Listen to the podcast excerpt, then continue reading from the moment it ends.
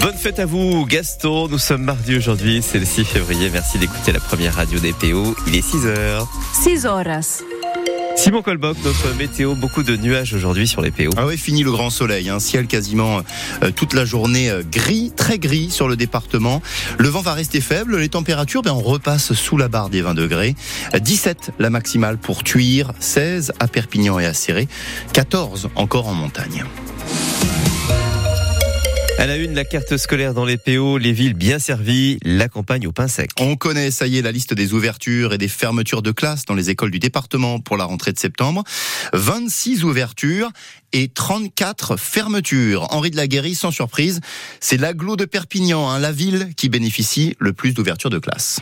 Oui, à Perpignan, onze classes vont ouvrir leurs portes à la rentrée prochaine. Ce sont le plus souvent des dédoublements en grande section de maternelle, en C P et en C E un. L'effort est mis sur les zones d'éducation prioritaire. L'école de la Miranda, dans le quartier Saint-Jacques, par exemple, aura une classe supplémentaire. Et puis, pour respecter le plafonnement à vingt-quatre élèves, une classe sera notamment ouverte à Bonpass, ce qui permettra de passer de trente à vingt élèves par classe. En revanche, alors qu'elles avaient été préservées l'année dernière, les zones rurales n'échapperont pas cette année à des fermetures à Matemal par exemple ou aux Poules, mais dans ces villages, les effectifs sont déjà assez faibles dans chaque classe. À la sortie de la réunion hier soir avec la directrice académique, les syndicats n'ont pas caché leur déception. Ils regrettent qu'aucun nouveau poste ne soit créé. L'académie se défend. Malgré la légère baisse démographique, les effectifs resteront stables. En moyenne, selon les chiffres de l'académie, il y a entre vingt-deux et vingt-trois élèves par classe dans le département. Henri de la Guérie et la liste des vingt-six ouvertures et des trente-quatre fermetures. Cette liste complète hein, est évidemment sur notre site internet. Parmi les perdants de cette carte scolaire, il y a Estagel, une classe en moins à la rentrée prochaine. Le nombre d'élèves va baisser, c'est vrai, à Estagel, mais un poste en moins, ça veut dire des classes parfois de triple niveau, pas tenable pour des enfants souvent déjà en difficulté scolaire, explique le maire d'Estagel, Roger Ferré. J'ai l'impression que de réagir comme ça et d'agir comme ça, c'est revirement de la situation. Il y a des enfants en difficulté scolaire et donc euh, le besoin, nous, on le, on le constate à l'Estagel. Dans un département pauvre, l'éducation en souffre énormément. Il y a des élèves qui sont en souffrance, euh, donc qui sont en soutien scolaire. D'ailleurs, les, les professeurs euh, pratiquent du soutien scolaire à tour de rôle tous les soirs de dix-sept heures à dix-neuf heures. Et ce que nous craignons, c'est que ce soutien scolaire soit moins efficace puisqu'il y aura un professeur de moins. La déception du maire d'Estagel. Et tout à l'heure à sept heures quarante-cinq, eh bien, l'inspectrice d'académie des Pyrénées-Orientales lui répondra, Anne-Laura Rino, et l'invité de France Bleu, donc à huit heures moins le quart. L'éducation nationale, décidément sous haute tension après la grève jeudi dernier. Nouvelle journée de mobilisation des profs aujourd'hui. Cette fois, le mouvement devrait surtout être suivi dans les collèges et dans les lycées. Trois syndicats contestent la réforme du collège, hein, la mise en place notamment de groupes de niveau en maths et en français, en sixième et cinquième, dès la rentrée de septembre. Le préfet va-t-il envoyer les forces de l'ordre débloquer le centre technique municipal de Perpignan, comme le demande Louis Alliot, en tout cas une partie des éboueurs de l'agglo de Perpignan, toujours en grève hein, ce matin, sixième jour de grève pour de meilleurs salaires, et les poubelles qui forcément bah, s'accumulent dans certains quartiers de Perpignan, euh, certains quartiers de Cabestany et de Bonpass aussi. Reportage à suivre tout à l'heure dans les infos de six heures trente. Eux aussi réclament des hausses de salaire. À Sals, les employés de l'usine Omia en grève depuis hier. La C G T a compté jusqu'à quatre-vingt-cinq pour cent de grévistes en hier sur le site de Sals. L'usine Omia produit à Sals notamment de la poudre de marbre, du carbonate de calcium aussi.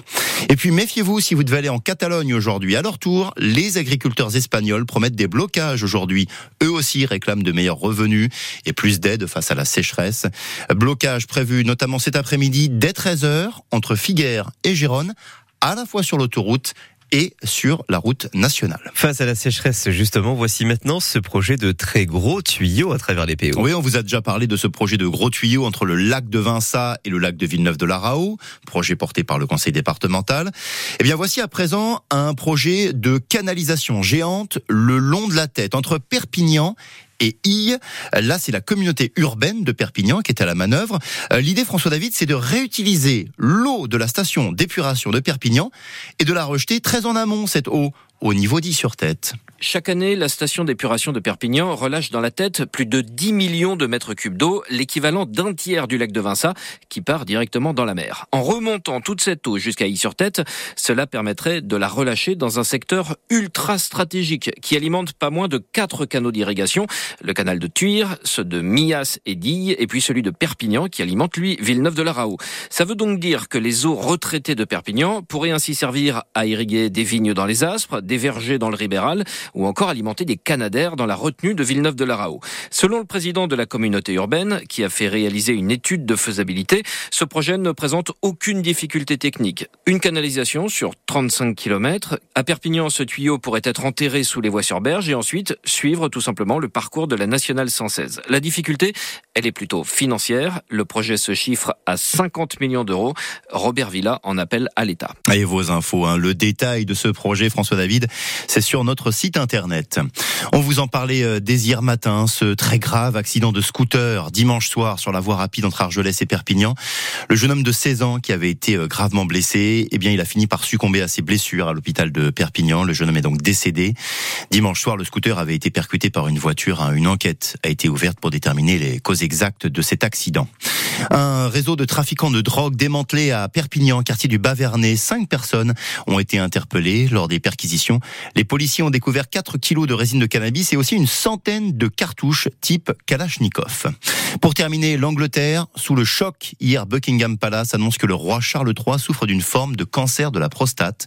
La maladie va probablement tenir Charles trois éloigné de la vie publique pendant une période